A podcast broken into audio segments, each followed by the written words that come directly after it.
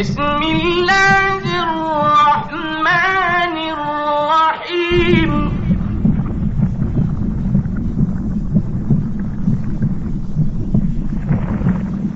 والشمس وضحاها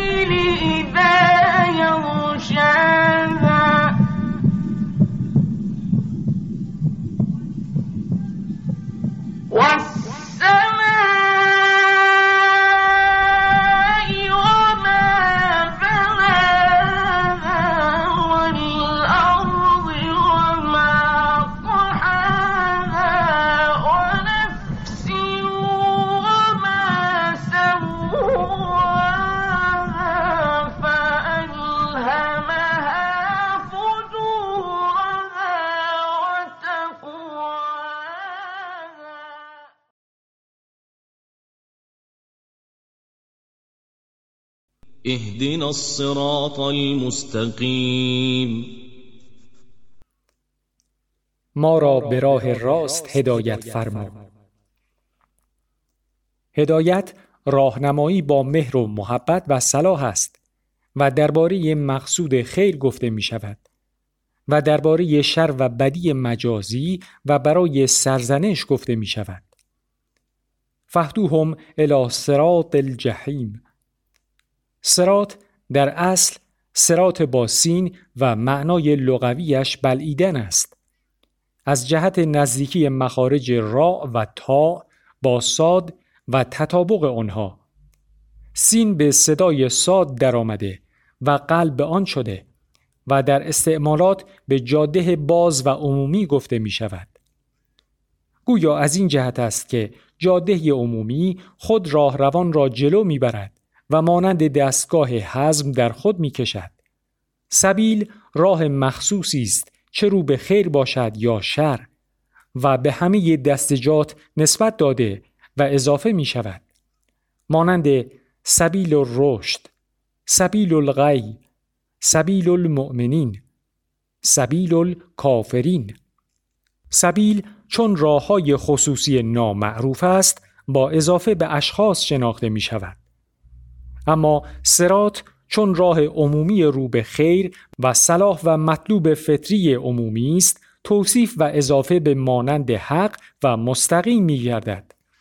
پس راه های فرعی خصوصی آنگاه راه خیر و سلامت و سعادت است که به سرات حق و مستقیم رسد و آنگاه اطمینان بخش است که از روی بصیرت باشد و ان اعبدونی هازا سرات مستقیم. قل هازه سبیلی ادعو الله علی بصیره. اگر راه های خصوصی زندگی از روی بصیرت نباشد و به سرات مستقیم نرساند موجب نگرانی و سرگردانی راه رو است. پس سرات مستقیم خود مطلوب است. و چون کسی در این راه افتاد به سوی مقصودش پیش می‌برد و نگرانی و استرابش از میان می رود و راه راه رو را به سوی خود می کشد. سرات مستقیم گرچه راه راست است و راه برای رسیدن به مقصود می باشد. اما برای موجود متحرک راهجو و مستعد راه مستقیم خود مطلوب است و هر تلاشی برای ادامه زندگی و استرابها و نگرانیها برای رسیدن به همان است. تا به آن راهی رسد که راه او را برو باید و هرچه پیشتر رود اطمینانش بیشتر گردد و در هر قدمی مطلوب و کمال و نور و بصیرتی بیابد. تا آنکه شاههایی از مبدع کمال و ربوبیت او را دریابد. و رشته های جاذبه آن بر سرعت حرکتش بیافزاید و به سوی قربش کشاند و چون به محازات کامل و استقامت گرایید شاهها از هر سو راهرو را فرا می‌گیرد و دلش را پر از شور و شوق میگرداند و از هر جاذبه ای رها می شود و سر از پا نمی شناسد تا اونجا که از هرچه غیر انوار عظمت و قدرت است منصرف می شود.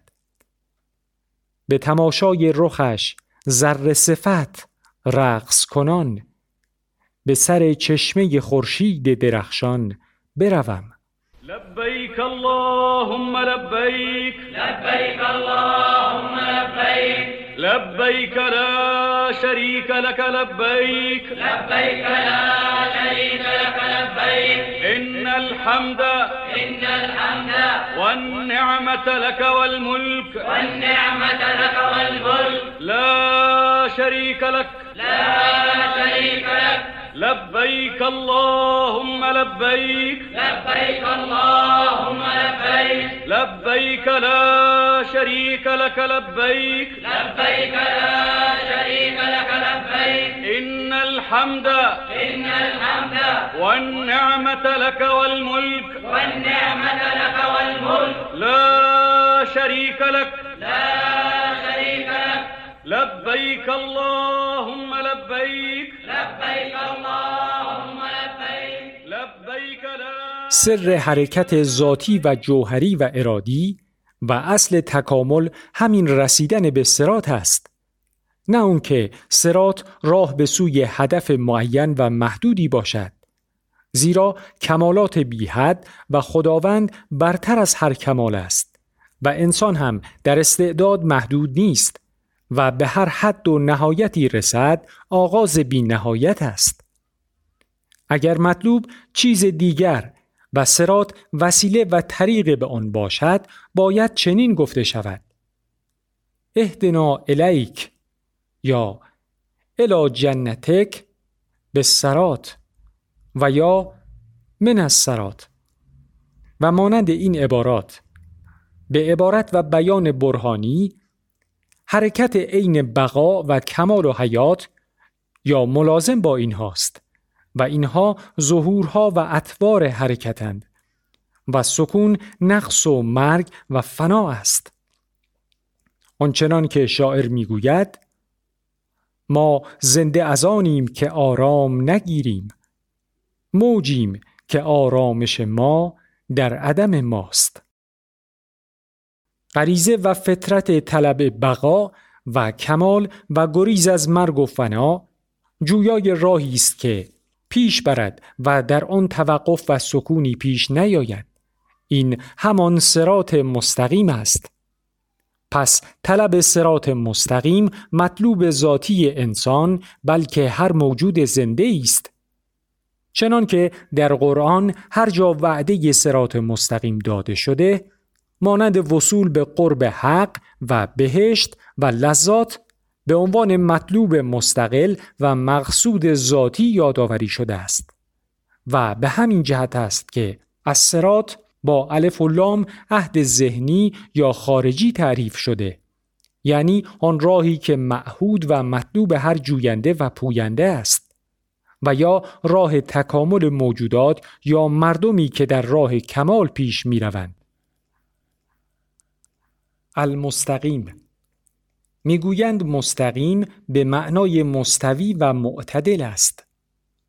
با توجه به معنایی که برای سرات گفته شده، مستقیم صفت توضیحی می باشد. چه تا راه مستقیم نباشد سرات نگردد. سرات مستقیم خود مطلوب فطری انسان است. مبدع و اصل تکامل هم همین است. بقای موجودات زنده به اندازه انتباق با تکامل می باشد. میلیاردها موجودات زنده منقرض شده همانهایی بوده است که از مسیر تکامل منحرف شدهاند.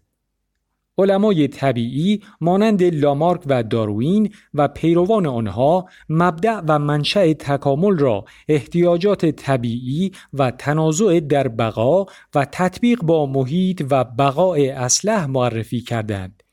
و به این نتیجه رسیدند که این عوامل صورت و اعضای موجودات را تغییر می دهد و قابل را کامل می سازد و ناقابل را فانی می گرداند. اینها چون حرکت و تکامل را از احتیاج و تنازع شروع کرده اند پس با انتخاب طبیعی و تطبیق با محیط به پایان می رسد. پس اصول فرضی تکامل اینها نقض تکامل را می نماید و می نگرند پس از انقراض نوعی قرنها گذشته و نوع دیگری ظاهر شده که از جهتی شبیه به نوع سابق است و از جهات بسیاری کاملتر می باشد. طبیعیون چون متوجه شدند که فاصله بسیاری بین انواع است و حلقات این فیلم با هم پیوستگی ندارد میکوشند و لجاجت می نمایند تا این شکاف ها را با فرضیه های ناقصی پر کنند و حلقه های گم شده وسط را بیابند به این جهت صدها اشکال و نقض از طرف دیگر علمای طبیعی بر این فرضیه ها وارد شده است. اینها چون خواستند منشأ تکامل را تنها در محیط و احتیاجات طبیعی و عوامل عضوی بیابند و چشم به همین ظواهر دوختند فرضیشان ناقض درآمده و برای پیمودن این راه دچار مشکلات شدند. با که حق همین است که تکامل از بات و ذات موجودات به ظاهر می رسد و حرکتی در جوهر آنهاست چنان که نطفه از آغاز تدوین و پیش از آن که در محیط مناسب رحم قرار گیرد شروع به حرکت می نماید و ابزار می سازد و تغییر صورت می دهد و خود را به محیط مناسب می رساند و باز راه خود را دنبال می کند تا ابزار ادراک و اطلاعاتش کامل گردد. و به صورت انسانی درآید و مراحل حس و تخیل و تعقل را بپیماید. این نمونه پیوسته و کوچک تکامل است.